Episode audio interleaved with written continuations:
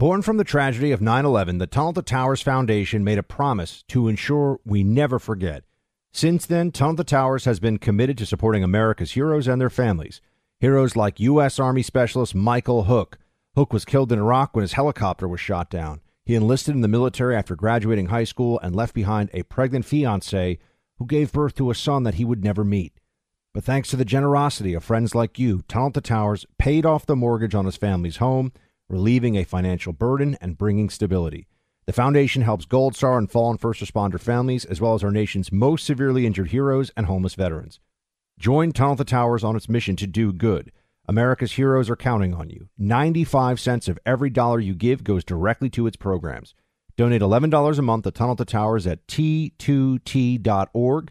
That's T, the number 2, t.org. Never forget 9 11 or the sacrifices our heroes have made for us. You're listening to the Buck Sexton Show podcast. Make sure you subscribe to the podcast on the iHeartRadio app or wherever you get your podcasts. Hey, everybody, welcome to the new edition of the Buck Sexton Show. We're going to be doing long form conversations, sit downs, hanging out with people, having uh, fireside chats, although there's no fireplace in here because uh, I'm in Miami. There's not a lot of fireplaces in Miami in general. But we are joined by a fantastic first guest, Ann Coulter. She has written 13 New York Times bestsellers, including a number of number one bestsellers. You know her from, well, all of her appearances on TV, from her fierce Twitter game, and of course, because she is the one and only Ann Coulter. Ms. Coulter, thank you for and being Substack. with us. Appreciate you. And Substack, that's how you know me oh, now. How does Coulter, everyone subscribe to your Substack, Ann? Thank you for asking, Buck Sexton.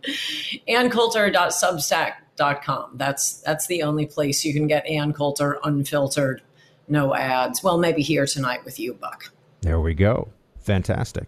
Yes. So, Ann, tell me some things here. First and foremost, what is top of mind for you in the country right now? If you could fix, let's start with that, and fix one thing for me in America, what would it be? We need a big, beautiful wall. I was promised a big, beautiful wall, but I mean, seriously, there's a reason that's what carried this buffoon, Donald Trump, to president in 2016.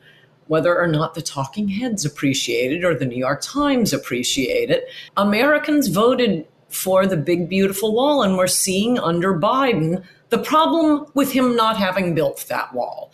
Um, estimates are, I mean, they've caught and released more than 2 million illegals.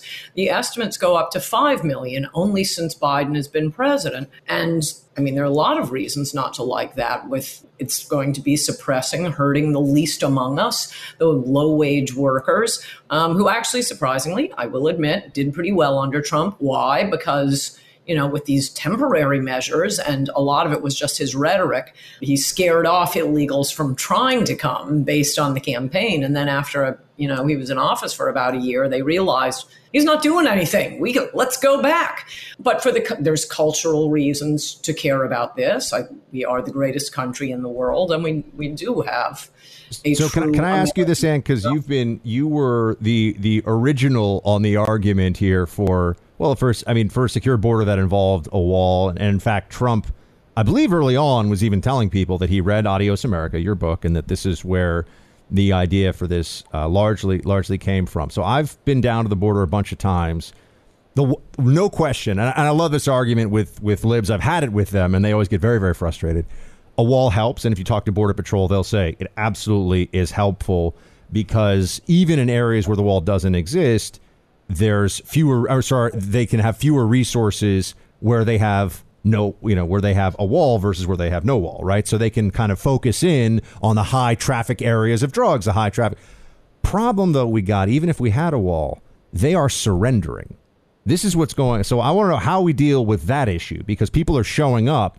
The wall stops the drug traffickers the single male migrants. When i say stops you know makes it harder for them right? And, and makes border patrol's job easier but you have family units that show up to the border wall or anywhere and essentially walk in and they say, "Hey, here I am." Right? So, and even in a wall situation, they go to a port of entry, they go to areas where, you know, the wall isn't that big. They go over it and now they say, "I want asylum in your country." So, what do we do about that?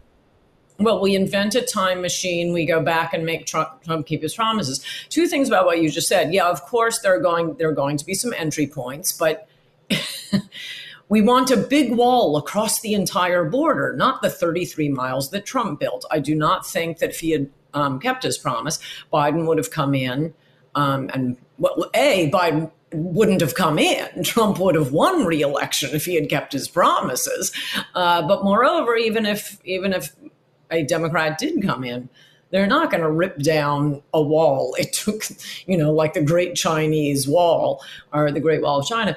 Um, that's why we want a wall because different administrations are going to have different policies. And as long as the border is open and it's just a matter of, well, does the president want to protect American jobs or doesn't he want to protect right. American jobs? And and part of what the Democrats just hauling the millions upon millions of illegals in um, part of it is just a response to Trump. We were always worried about that, that he could, um, on one hand, he didn't back down, um, but he was so boorish about making the points from Adios America. And I don't exactly make them in a, you know, Marquis de Queensberry's way. No. uh, but he took it to another level. That whole Mexican rapist thing. Oh, it's in my book, but um, I would have phrased it slightly differently, as I did, uh, and and the reaction to Trump was was so. The concern was he could end up making it worse and destroying these issues that a lot of people, like me, um, but lots of others, have been working on for years and caring about, and the American people care about.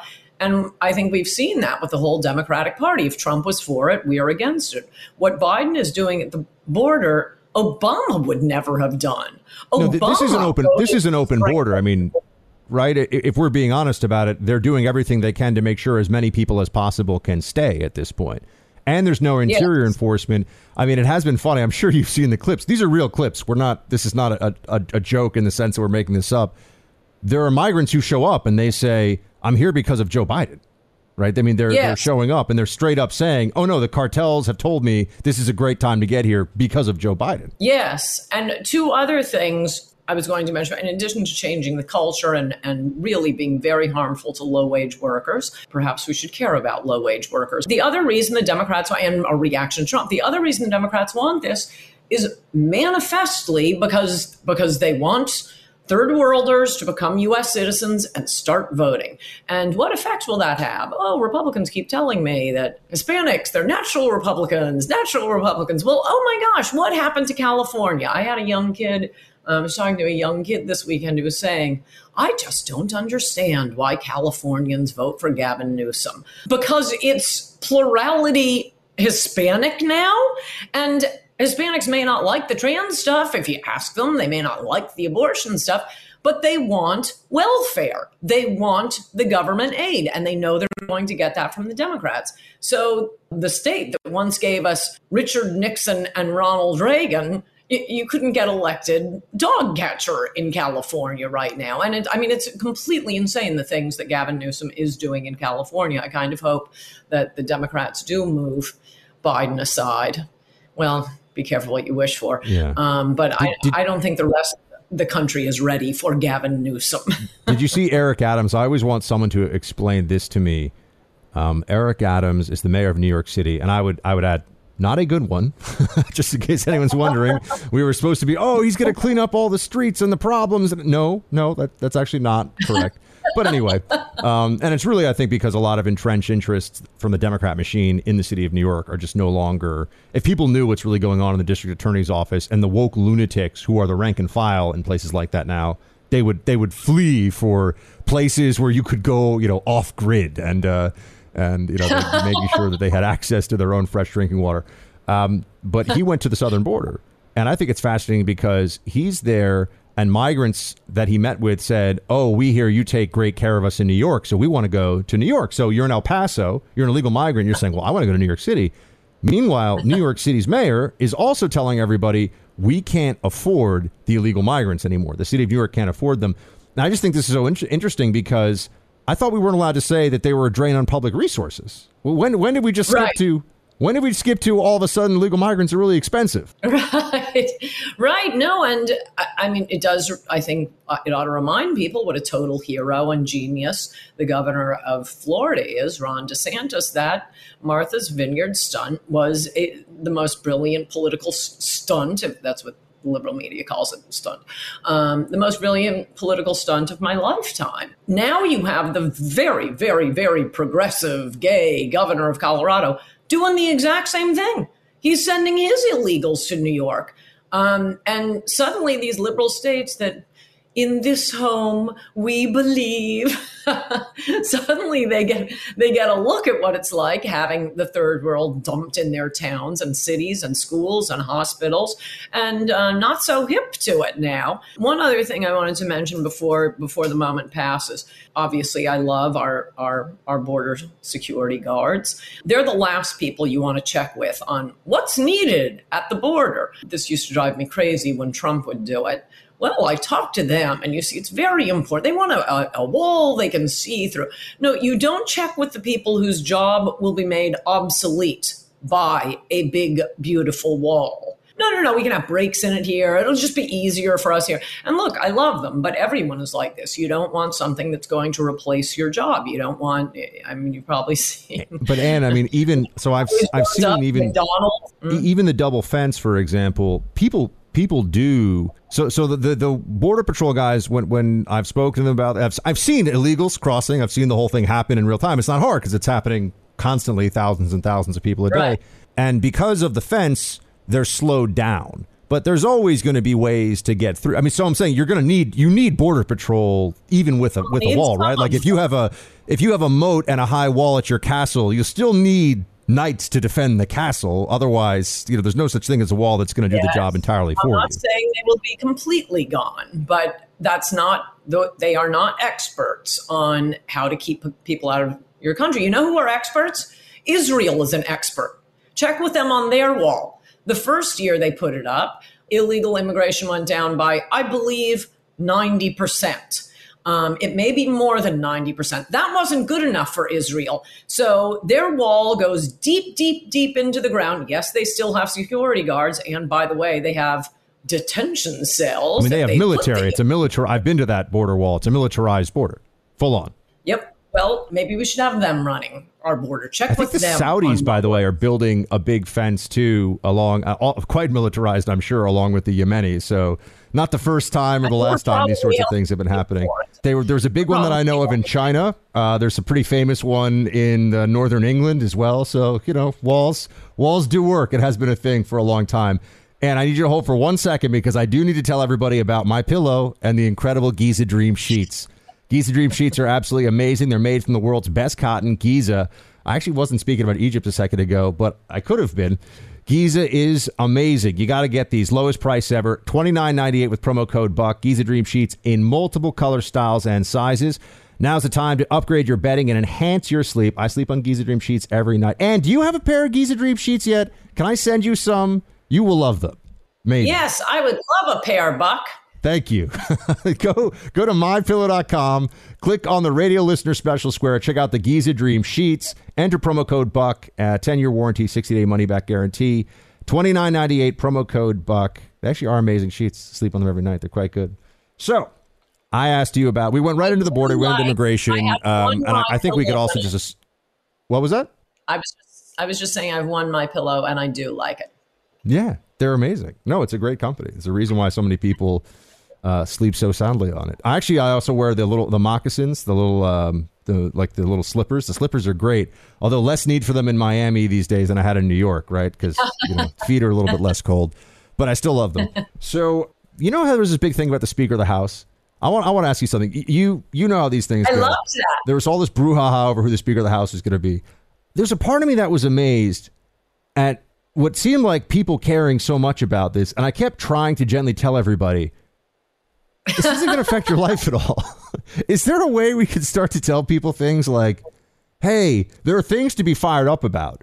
Like, I think people should be much more fired up about how, you know, fentanyl, not to go back to the border thing, but fentanyl is a drug scourge Right. that is far worse than anything we've ever seen in this country. And yet it's like not something that's focused on the news. Meanwhile, the news focused on the the Speaker of the House issue with McCarthy. Like, what did you make of all that? Did, did you did you care? Does it matter? Will it matter? My advice is uh, cut the cord, don't watch cable. they were the only ones. I generally have MSNBC on in the background just so I can monitor the enemy. But it's been pretty much January 6th. Oh, there's then there was Ukraine for a while, and there's been one exciting new story that Representative Santos, is it George Santos? No, they're covering that like January 6th. And for the for the speaker vote, but then you would you'd you'd go out on the street and talk to normal people and no one absolutely no one cared. Now as a political you know nut as we are and probably a lot of a lot of your listeners and, and my readers are um, i actually think it was a great thing. I, I think they got a lot of good concessions out of mccarthy. I think there are a lot of great republicans. There were a few things that were stupid about it. But by and large i mean we ended up avoiding having Dan Crenshaw as head of Homeland committee in the House, that's a good thing right there. And it's sort of, it's always good to scare Republican politicians, especially Republican politicians who have been there for a while. The ones who would like to go establishment, listen to the donors, give them a good scare every once in a while. Yeah, a brushback pitch. I think I've learned a lot of sports from Clay. By the way, we talk about these things oh. now. Oh. you know, I'm sort of like, yeah, that's a that's I can't even think of anything off the top of my head now, but that's a, a, sports thing that people get excited about. But a brushback pitch, that's one that I know now, which I think is important for some Republicans, especially the, the of the more establishment variety. Um, what happened in your mind in the midterm election? What was the issue? What what because I've started to see now finally I think people recognizing that there were some big problems. I know it was a few months ago, but I think I got a bit of your analysis. I wanted to hear a little more of what you think went down. Well, I think too many people in the Republican Party, um, conservative media, donors, I think as I've been trying to advise them, they've just been too afraid of Trump. And they were too wedded to Trump. We have to run a candidate who's, who's sucking up to Trump. We have to, well, he's saying you have to make the number one issue the 2020 election. And he's, he's a paper tiger. They shouldn't have done that. Republicans who were not wedded and beholden to Trump I think did did reasonably well. I, I, mean, Blake Masters. When I saw his debate, uh, with Mark Kelly. That was in Arizona, the astronaut, incumbent Democrat, uh, running against this Blake Masters, backed heavily by Silicon Valley's Peter Thiel. When I saw that debate, I thought, oh my gosh, Blake Masters is the smartest guy, perhaps, who has ever run for the United States Senate. He was so good, so good. And then two days before the election. It's all over the internet and Fox News. Blake getting a call from Donald Trump and acting like he's a teenage girl talking to Justin Bieber. He's calling me. He's calling me. And what is Trump haranguing him about? You're not making 2020 the number one election. When, Trump showed up in Ohio, and I love J.D. Vance, when he showed up in Ohio, I don't know, the day before the election, I emailed people working for J.D. Vance saying, if I lived in Ohio, I would vote against J.D. Vance just because of this speech. This is just get away from him. He won the nomination, run on your own two feet.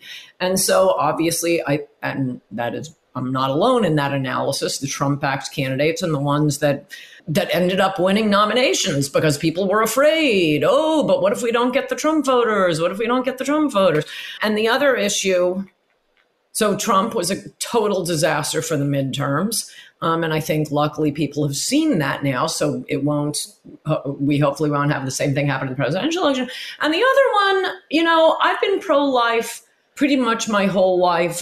I've written articles on it in the Human Life Review back when I was practicing law. I've had debates on it at Ivy League campuses. I am pro life.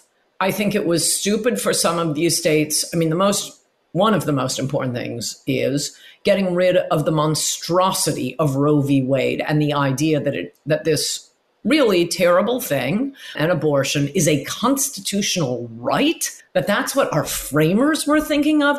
Okay, so congr- yay, we won. Pop champagne. It goes back to the states, and I think most of the states, again, I will credit Ron DeSantis in Florida, and a lot of states did this. Republicans just jumped in and said Abortions for the first it would vary 12 weeks, 7 weeks, 15 weeks, 16 weeks, and that's it. And that's it. And that seems after looking at the um, midterm elections, that seems to be the consensus position. And I don't think it's hypocritical for pro lifers or Republicans to take that position. You can say, I would, would never have an abortion. I would counsel anyone in my family or anyone anyone I could talk to don't have an abortion. But you're talking about a law that probably w- would i mean it's hard to say this is a human life and this isn't a crime. Um, there's got to be a penalty. There's got to be a fine. There could be as one of trump's candidates was suggesting a murder charge for the woman. I mean there's got to be something and i think people who are even pro-life are saying I don't want the law to say that, though I wouldn't have an abortion. And I do think this is a human life. And Republicans have got to stop doing, I mean, some of these states and some of the bills, no, it's a life from the moment of conception and we'll prosecute the woman for, for murder. I mean, it becomes sometimes Republicans, we saw this a lot with the Tea Party and I think we saw too much of it in the midterms. And that is this idea. I mean, this Todd Akin thing of, you know, watch this. I'm gonna, I'm gonna make the basket from over my shoulder. No, don't show off to the zealots. We're trying to save a country here.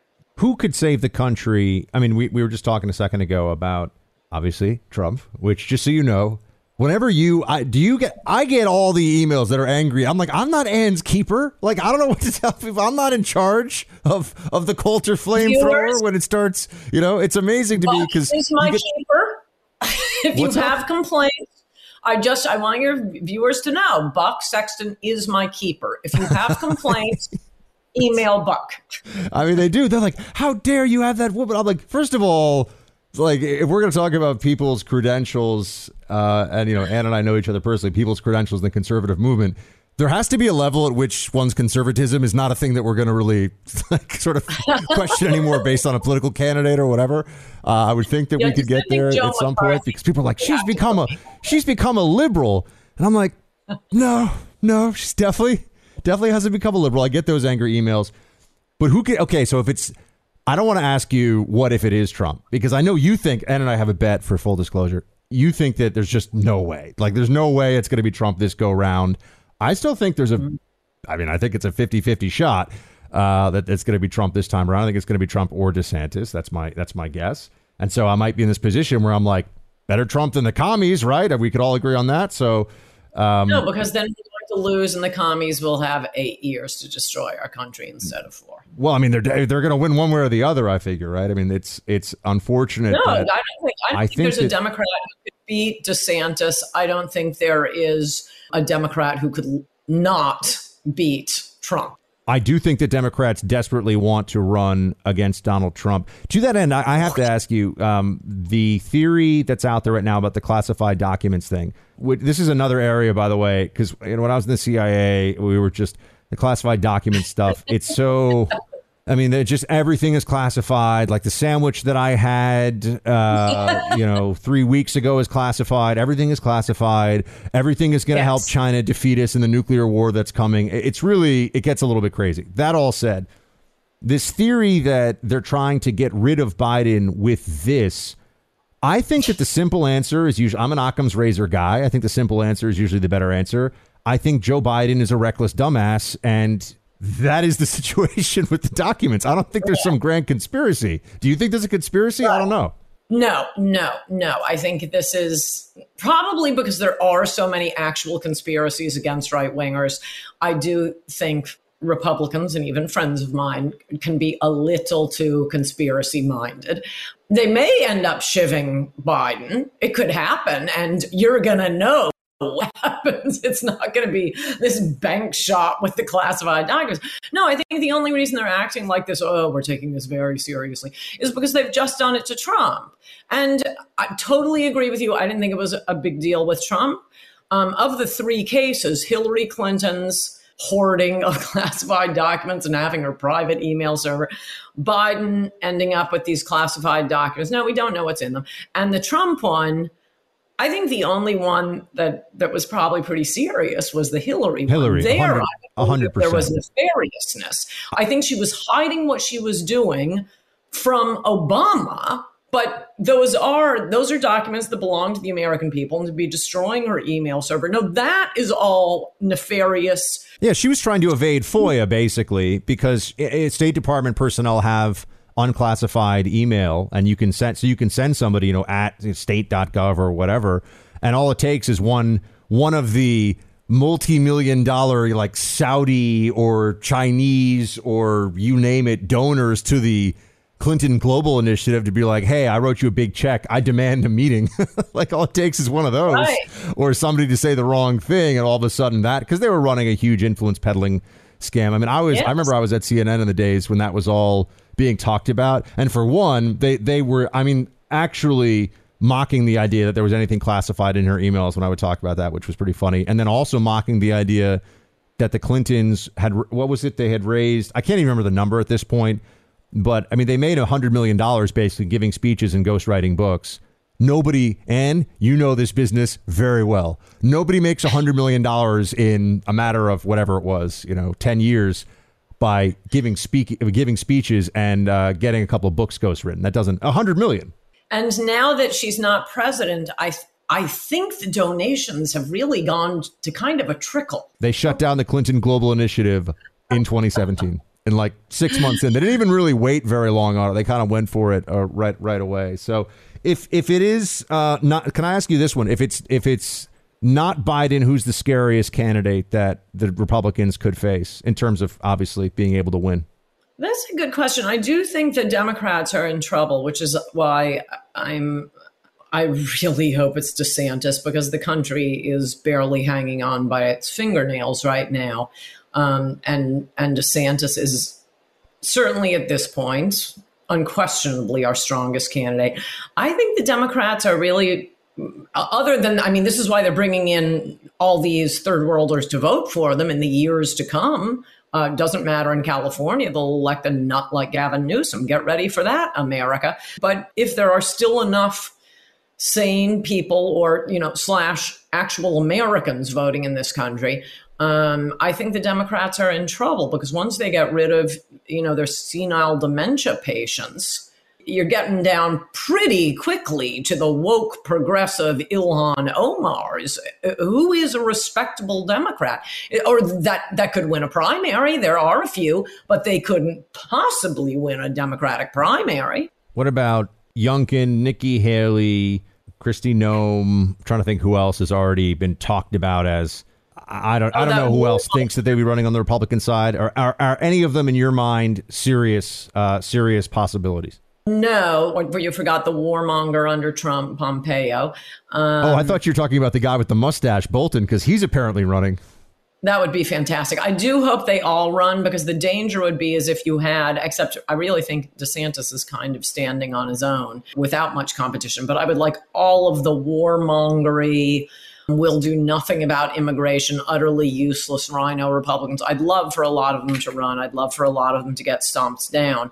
Um, the one, the one Republican, my second favorite Republican in the country, and the one I would like DeSantis to pick as his vice president is Glenn Youngkin of Virginia. I think he's very good observing him. Yeah, he's been very good so far too. Is there anyone else on the GOP side, even in Congress, that you you find yourself more often than not pleased with and and giving uh, giving all due kudos to for their work? Is there anyone else who sticks out as Yes. Yes. Well, and one more governor I'll mention, Greg Gianforte of Montana. He's he's been on fire. Um, kudos to him. There, there's another governor, I forget her name. There's some great senators. Hawley is one of my is one of my favorites, and I and I kind of had a prejudice against him because of that. I shouldn't even mention it. I love him, but that silly raised fist salute to the, to the January 6 protesters. I'm- I thought he looked I'm a little bit like he looked like David Hogg. And so I was sort of against him for, for about a week, but oh my gosh, he's good. And what his objection was was good. You know, one of the things that, that came up, one of the things I, I love about him, whenever you're saying, oh, why doesn't Congress do this? Why don't the senators do this? You look into it, oh yeah, somebody's introduced a bill to do that. It's Josh Hawley. Look, it's Josh Hawley again. So there was there was some news. I, I guess this week, Ron DeSantis has stopped a bunch of illegal aliens landing on the shore of Florida, and some immigration hawks uh, have said, yeah, he stopped them, but he's not deporting them. Well, governors can't deport illegals. All they can do is make it really uncomfortable for them. All they can do is detain them. All they can do is hold them for ICE. They can't deport illegals. Guess who has introduced a bill that would allow governors to deport illegals? Josh, Josh Hawley. Interesting. Uh, I would just add to your uh, point about the Florida Ill- illegals arriving situation. The Biden White House initially put out some statement, or I, I think it was directly from the Biden White House, like Karine Jean Pierre, uh, that was criticizing this, that it was like showboating that DeSantis was doing, until they found out that there was actually a request from ICE for the National Guard to help. so they were, I mean, sorry, for the, uh, the you know Florida National Guard to uh, to, help, assist. Yeah. So it wasn't like he was going uh, above and beyond his mandate. He was actually responding to a request for assistance. Hey there, it's Ryan Seacrest for Safeway. Head in store and shop for all your favorite personal care essentials to earn four times rewards points. Shop for products from Olay, Always, Gillette, Vicks, and Crest. Plus, check out new items like Mr. Clean Magic Eraser Ultra Thick Multi-Surface Cleaner. No more sponges or other cleaning products needed. And Head and Shoulders Bare Soothing Hydration Shampoo, a new kind of anti-dandruff shampoo with only nine ingredients. Offer expires March 26. Restrictions apply. Promotions may vary. Visit Safeway.com for more details. You mentioned Montana, though. I have to ask you because I want to. I want to get beyond just the usual, the usual red meat of politics with Miss Coulter while we've got her here. Do you watch Yellowstone? And what do you think if you do? Are you a watcher? I'm. I'm sort of horrified to admit that I, I have I've not seen it yet. But that is the show that all my friends keep telling me you got to watch, you got to watch, you got to watch. But I think I need to start at the beginning, right? I, I, think you have to get past the fact that you know Bozeman is apparently like Baghdad. There's just M4s and guys, you know, banging it out on the street corners, firing at each other all the time. There's a little bit of a little bit of Hollywood license taken with these ranchers, but but it is super entertaining. I mean, it's a it's a huge show. Like 17 million people, I think, will last uh, watch the fifth season premiere. What do what are you? Is there anything you're watching these days? With Carrie, I end up watching um, when I when it's time when I just want to like have uh, you know quiet time. If we put on The Crown, she's asleep in five minutes, but everyone else seems to love that show. I think I'd probably be asleep, which is why I haven't started to watch it. What do you watch? Are, are you really just watching? And if you're watching MSNBC, you have to give us is anything on MSNBC worth watching other than Joy Reid, who does have an honestly an amazing ability, and I say that and it, it, it inspires amazement that she can turn anything. Like our conversation about do you watch Yellowstone and can actually turn into some kind of monologue well, on race and racism in America today. I don't know how, but she could do it. Oh no, that is totally proof of your and my white supremacy, Buck. Oh yeah. Um, I, to be fair, I haven't. I I can't even. I can't watch MSNBC anymore. I could get a show from two years ago show it to you and and and one from last night and you tell me has two years passed in the interim between these two shows? They all say the exact same thing. And i mean well there are exciting moments like i don't know if you knew this buck but do you know how close we came to losing our democracy? Uh, it's amazing. There was an insurrection of unarmed people who didn't actually engage with any kind of military force or precision. It's it's kind of weird because I've actually been exposed to what a country looks like when people do try to overthrow the government or when there is an active civil war of some kind going on, sectarian warfare. And it's very different from QAnon shaman and a bunch of other largely middle aged folks walking around calmly and taking photos. Now, I'm not right. saying what they did is okay. I've condemned it from the beginning. I condemned it for many reasons. One of them was I was like, this is very stupid because it is handing the Democrats their favorite thing in the world, which is something that they can get the left wing base all hysterical about for the next 20 years. And this is, but and they've said it's worse than Pearl Harbor. They've said there are prominent Democrats who have said it is worse than than 9 11. And I, and I no, wonder if we've if we've just reached. It's not even fun anymore. It's not fun. Well, you know, uh, I think there's this concept of terminal velocity, right? When you jump out of a plane or something and you hit like the absolute max speed, and then that's mm-hmm. just that's just the speed you're going the rest of the way. I think that's what terminal velocity is. I might. It was like a bad Charlie Sheen movie or one of those guys. Um, have we hit like terminal stupidity over at MSNBC? like it can't get any dumber or any crazier. mostly for me i mean dumb and crazy i love that um, no it's it's the painful repetition i can't there there's a i can't listen to the same thing all the time so even i have not really been what, watching what happened because you used to get to go on and you and and uh, and others and you know me too back back when this was a thing to, to debate people of the other side have you noticed when did this happen where all of a sudden no one now there's no loony left wingers who will go on and have a real like throwdown. I mean, I I'm trying to think who are some of the like. Didn't you and did you and Al Sharpton ever debate? I know you and probably uh, totally my, the time. Right. It's completely changed. This was the the introduction I wrote to my to my Substack. I mean, all of cable news. I'm sorry, you can't just hold MSNBC as as the only offender here. It has become more just saying the things they think the audience wants to hear. And they apparently think that their audiences don't want to hear intelligent commentary or facts or history. Or no, they want to be ginned up, be angry at everything the other side is doing, and with no one there to contradict them. I mean, this is why the American system values debate and free speech. The idea, the John Stuart Mill idea that the truth will rise in a battle for ideas. We won't censor particular viewpoints. Well, cable news has just been an absolute devolution. You could learn more by talking to the hot dog. I mean, seriously, I'm not being sarcastic to a guy selling hot dogs on the street. And why is it just considered okay? that there are politicians. I mean, Nancy Pelosi, for example, would just would never go on Fox News or or any channel other than effectively regime media for her.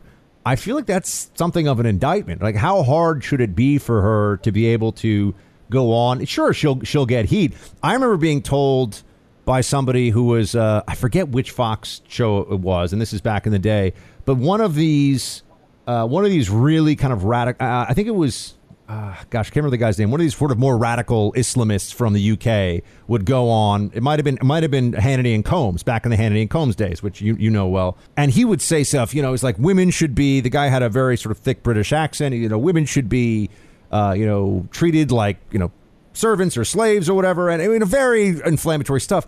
And of course, Sean's there, and he's just like, you know, look at this lunatic. This guy should be on a terrorist watch list, the whole thing. And I remember I asked somebody, I said, why does this guy go on the show? And they said, no, you don't understand. He goes on because his supporters love it. Even if he's being called all these things, that you know, he wants somebody who's going. He wants to go to battle. They want to see him battle, right? I mean, that's right. just a kind of an extreme example of it. I feel like nobody wants to battle anymore. Everyone just retreats to the amen corner. Because it's it's easy. It's lazy. I think pretty much all cable news hosts on across the board could do their TV shows in their sleep, saying the same things over and over. Biden bad. I mean, you could I think you could do it with either network. Switch the facts don't tell them who did one thing. You know, switch Biden to Trump or Trump to Biden or DeSantis to Biden. And, and if they think Biden did it, oh, that's very, very, very bad. And they won't as you I well for example as you and I just did saying the whole classified document thing is kind of BS. Oh, I, I mean, I, absolutely. It's it's one of these though. I, I think the problem is there's a uh, almost like an arms race among people in the media now, in particular, to do just whatever they think gets the clicks and and works. And so there's no no one's attached anymore because it's like, well, if I don't do it, then somebody else is going to do it, and then I just I just lose. And I I think that's very real, by the way. And I think that as there's less and less debate and people aren't exposed, I mean, I will say, and I I never attack people on the right publicly. See, it's a politeness thing, Ed. Even when yeah. they say, I don't attack people on the right publicly, you know, just because I don't like them or I don't like something they've said. I'll disagree with them on things, but I'm not going to say, you know, that guy is a jackass. We've got plenty of jackasses on the right, some of whom have very substantial audiences. I mean, people who are not n- neither learned nor interesting nor particularly good people when it all comes down to it. There are far more on the left. I mean, I, I mean, think that a vast majority I would put in that category in the media I'm talking about now but on the right, I think that uh, something is something has kind of shifted and happened where you don't have to be very knowledgeable. You don't have to be a very honest person. You certainly don't have to be a very ethical person. and yet you can do very, very well. Is is that a change? Am, am I just naive in thinking that that's a change? Maybe I am. I mean, I haven't been at no, it's that long. absolutely a change. It used to be. I, I think TV was fun back then, and I think it was. I mean, you mentioned Hannity and Colmes. I remember in the early days of Hannity and Colmes. I mean, obviously, I'm a political nut. I'm really paying attention to what's going on in the world. But maybe I was writing a book. Maybe there was an issue I hadn't followed. If I wanted to hear both sides of what the argument was, I'd turn on Hannity and Colmes. It was, and I'm sure, and and I don't mean, though I probably would if I thought about it. I don't mean specifically to diss CNN and MSNBC from the old days. They probably had similar shows on. There was a lot. Well, Crossfire. I debate is good. That's how you know. Um, if it's if it's all just people you know, saying the same thing and, oh, you're so smart. You make me smarter every time you come on my program. And, oh, that's amazing. And there's, there's no one to say, but wait, that fact that was just mentioned isn't actually a fact. At, at CNN, for example, people would say, I had this concept of I'm going to go into the lion's den, right? And I knew, mm-hmm. I, by the way, that place was always hostile to me uh, all the way on down. I mean, I I, I had some fr- some friends who were producers over there and people that were, were decent, but overall, just the it, it was institutionally hostile to conservatives. This is now 2014, 2015, in that time right. period.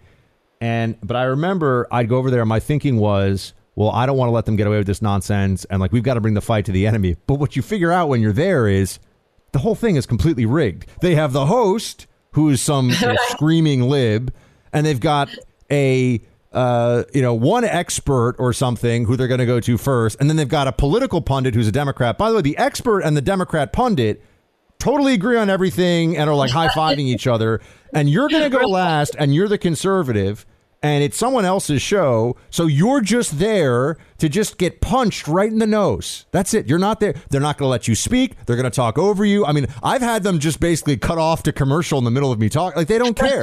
so that's why that was part of the dissent. And now they don't even, you know, it's kind of a sad thing actually when I see conservatives now at CNN who are doing the dance of, I'm a or I'm a conservative or I'm a Republican, but all I do is trash the right all the time on TV. Right. I, I Right. I think that's a sad thing. Like, I think it's like they're making hostage videos over there.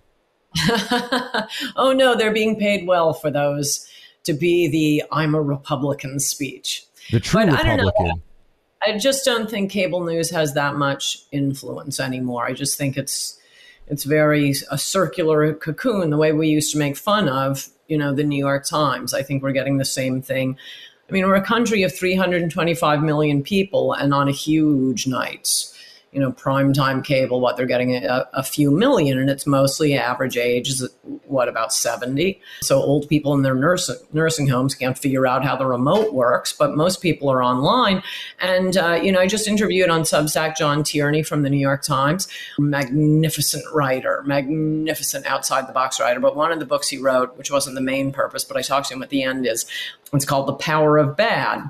Very interesting book about how when bad things, people remember criticism more than they remember praise. A bad first interview is going to hurt you more than a fantastic first impression, um, that sort of thing, and how you can use it to your benefit. But one of the things he mentions in the book that that I thought was kind of the headline item was that yes, the the legacy media very, very, very negative. For example, their COVID coverage. By the way, John Tierney was fantastic on COVID. Go back and read his articles in City Journal. He's everyone should be reading him. And he he was pointing out all along, you're being hysterics. This is the flu. This isn't that bad unless you're you're an old person or you. He was right. He was right. He was right. But every night the how many dead from covid they're predicting 2 million in the next 2 weeks now what he said was i'm sorry taking a long time to get to the main point social media twitter facebook people online that is positive news that hmm. is where positivity gets rewarded. It's the old media, the legacy media, the cable news, where it's just constantly bad news, bad news, bad news. All right, now hold on a second. I've actually got to tell everybody about something unrelated to the current discussion. Data breaches happen all the time. The big ones get reported on, like the one at Twitter that occurred in the second half of 2021. We're just learning the details now with news of some 200 million email addresses stolen. No password stolen, no credit card information, but still, it's enough for cyber thieves to pretend to be you. And if your info is included in that data breach, big problems. That's why you need Lifelock. Lifelock gives you online identity theft protection because your personal information is out there, it's getting exposed. Lifelock has a 24 7 watch on online transactions and new account openings, and they can help you be aware if someone steals your identity. Lifelock detects and alerts you to potential identity threats like loans taken out in your name, for instance. If you do become a victim of identity theft, a dedicated U.S. based Lifelock restoration specialist will work to fix it. No one can prevent all identity theft or monitor all transactions at all businesses, but it's easy to help protect yourself with Lifelock. I've relied on them for years for my own online identity theft protection. You can too. They've come through time and time again. Join now, save up to 25% off your first year with promo code BUCK. Call 1 800 Lifelock or go online to lifelock.com and use my name as the promo code BUCK. That's B U C K for 25% off. You want this protection. Trust me. I always thought Michael Crichton was a really, really smart guy, very interesting guy. Obviously, one of the more successful uh, fiction writers of his generation. And I remember, I think it was in a Charlie Rose interview. He said this, and this really stuck stuck uh, stuck in my mind. That it's not even so much, and this was maybe circa, let's say, 2000. He said this, but he said it's not even that if you want to get attention, you have to be a catastrophist when you're talking about anything of substance. Like if you want people to pay attention, you have to say, "Oh my God, everything's falling apart. Everything is terrible." He said that actually the mindset had shifted so that people were mad at you if you don't take that opinion. It's like, what do you mean? How can you not? and you certainly see this with like the climate change people, yes. and you see this with all just the way a lot of people try to get attention when when they're talking about the country. So I, I agree that there is negativity to that end, or too much negativity. What makes Ann Coulter feel positive about how things are going? Um, I know you're out at the colleges talking to college kids all the time, and college conservatives are the best because they've got that like they've just discovered this reality that that they know about and they're in the fight and they're realizing that like they're they they're red pilled at this young age and but you know what what gives you a sense that it's all going to move in the right direction somehow some way well it is true that conservatives in a liberal environment are generally a lot of fun. They're not just rolling into being conservatives. Conservatives in New York City, conservatives in Los Angeles, and conservatives on college campuses. They're a lot of fun and they're not going to back down. They're, they don't wither under criticism or they'd never be conservatives to begin with.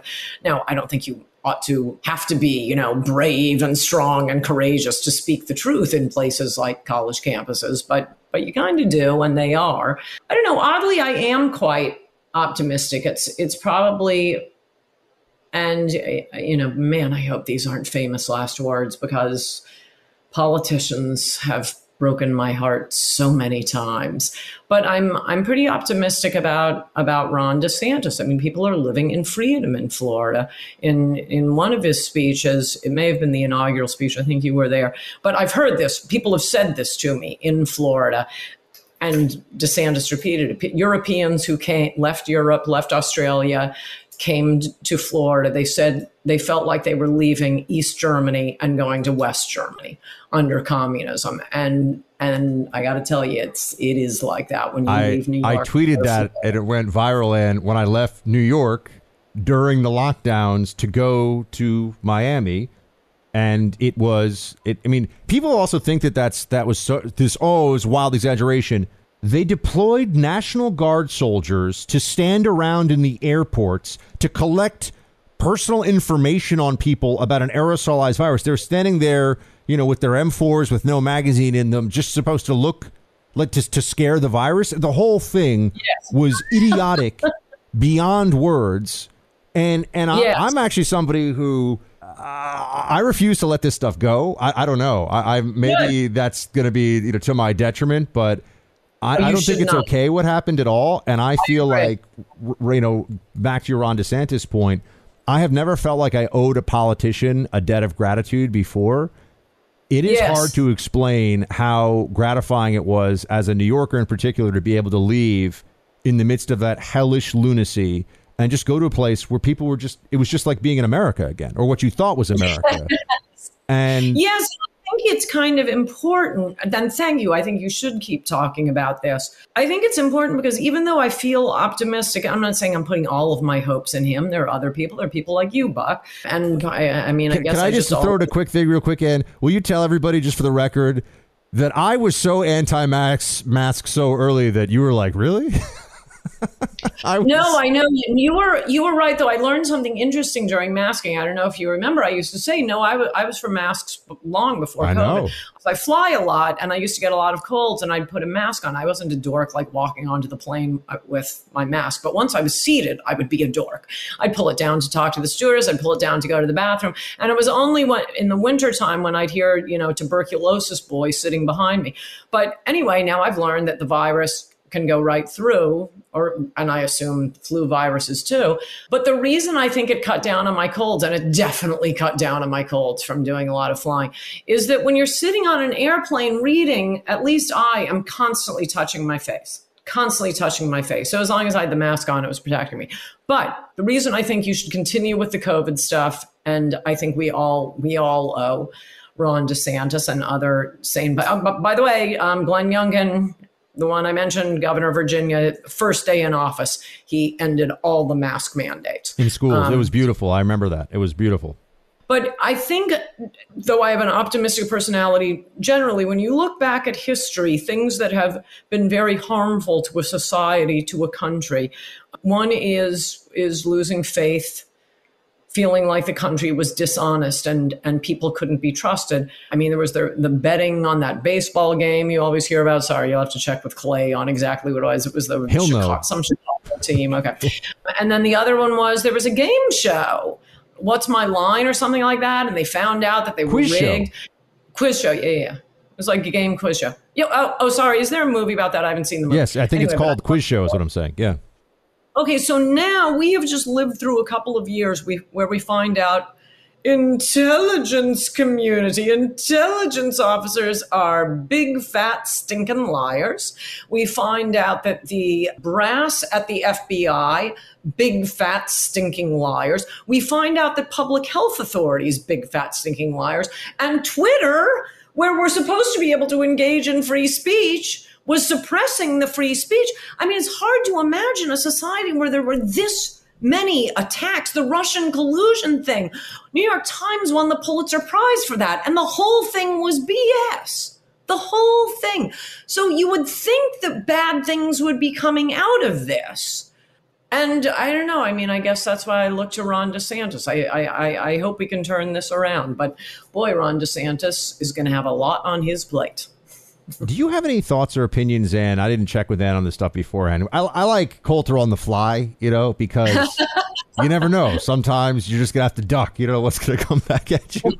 But Andrew Tate, are you familiar with this guy? Any of his stuff? He's gotten a lot of attention recently. He's in a prison in Romania now. Do you know about this guy? Well, I've seen the name, and because he was banned from Twitter, you so this is the bad thing about banning people and then letting them back on. Because he was banned and let back on, I just assumed, oh, he's probably funny. He's probably like Gavin McInnes. Now I've seen more about him, and you, you know, to quote my favorite movie, Doctor Strangelove, he's a deviated prevert. Uh, I actually ha- should I see that movie? I haven't seen that one. Doctor Strangelove? Oh my gosh, it's my favorite movie. I haven't seen it. I'll have to check it out. I was just wondering if you had a.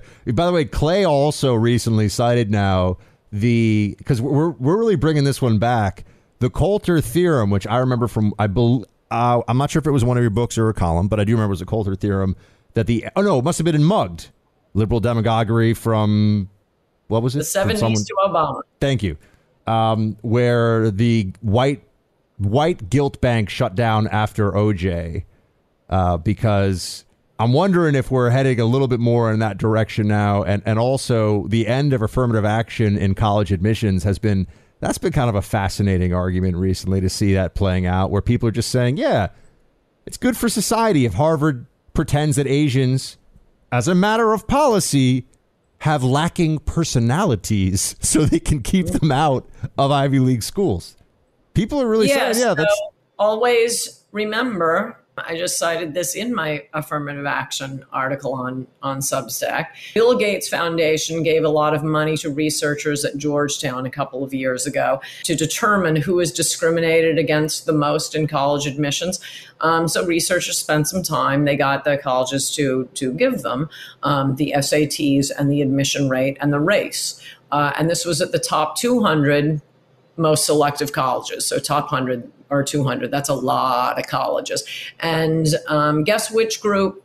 Their numbers would go up most dramatically if there were no affirmative action, if you weren't allowed to look at race. I had thought it was Asians, but. Nope.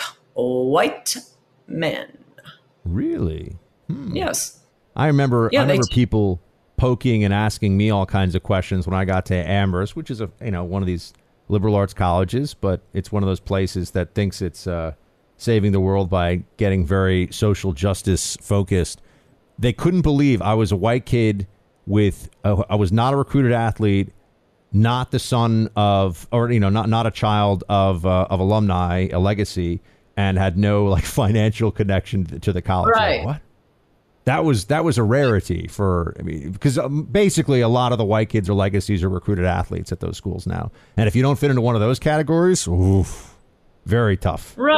So even the legacies, in defense of legacies, what we've learned uh, about IQ, it is at least in part genetic.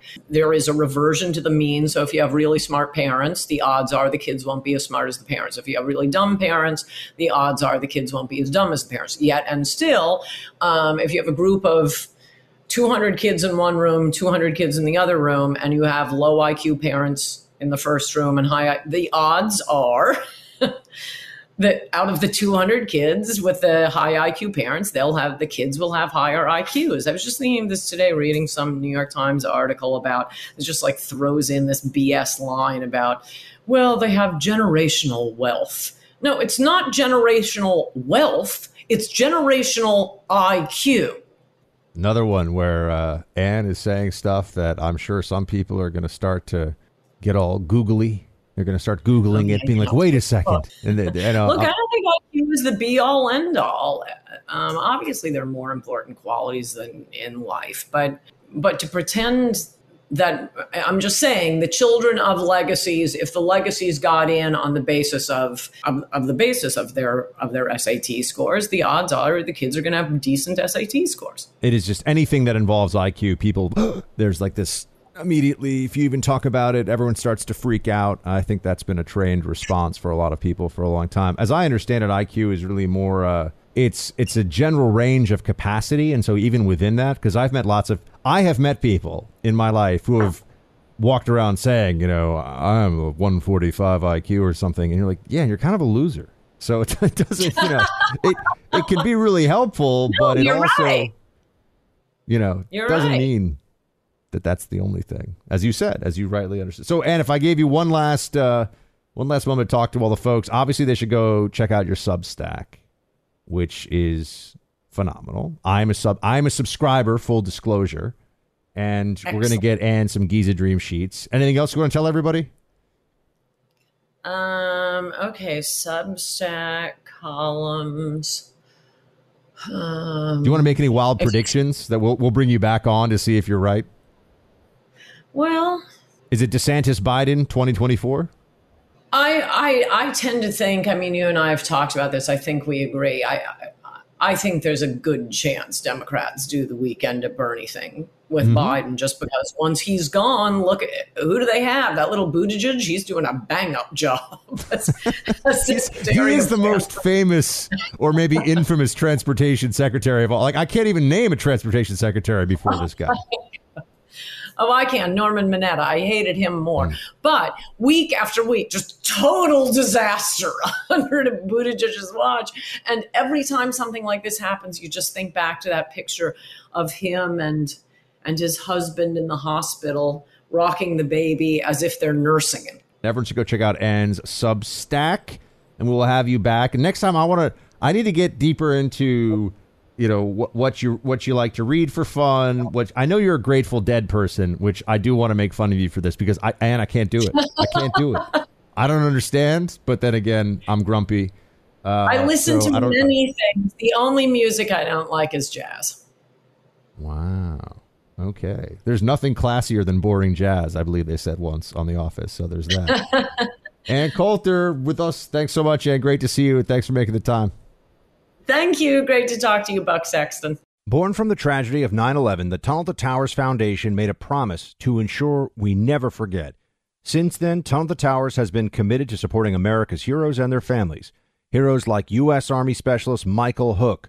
Hook was killed in Iraq when his helicopter was shot down. He enlisted in the military after graduating high school and left behind a pregnant fiancee who gave birth to a son that he would never meet. But thanks to the generosity of friends like you, Tunnel to Towers paid off the mortgage on his family's home, relieving a financial burden and bringing stability. The foundation helps Gold Star and fallen first responder families, as well as our nation's most severely injured heroes and homeless veterans. Join Tunnel to Towers on its mission to do good.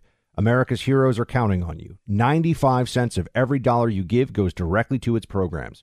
Donate $11 a month to Tunnel to Towers at t2t.org. That's T, the number 2, t.org. Never forget 9 11 or the sacrifices our heroes have made for us.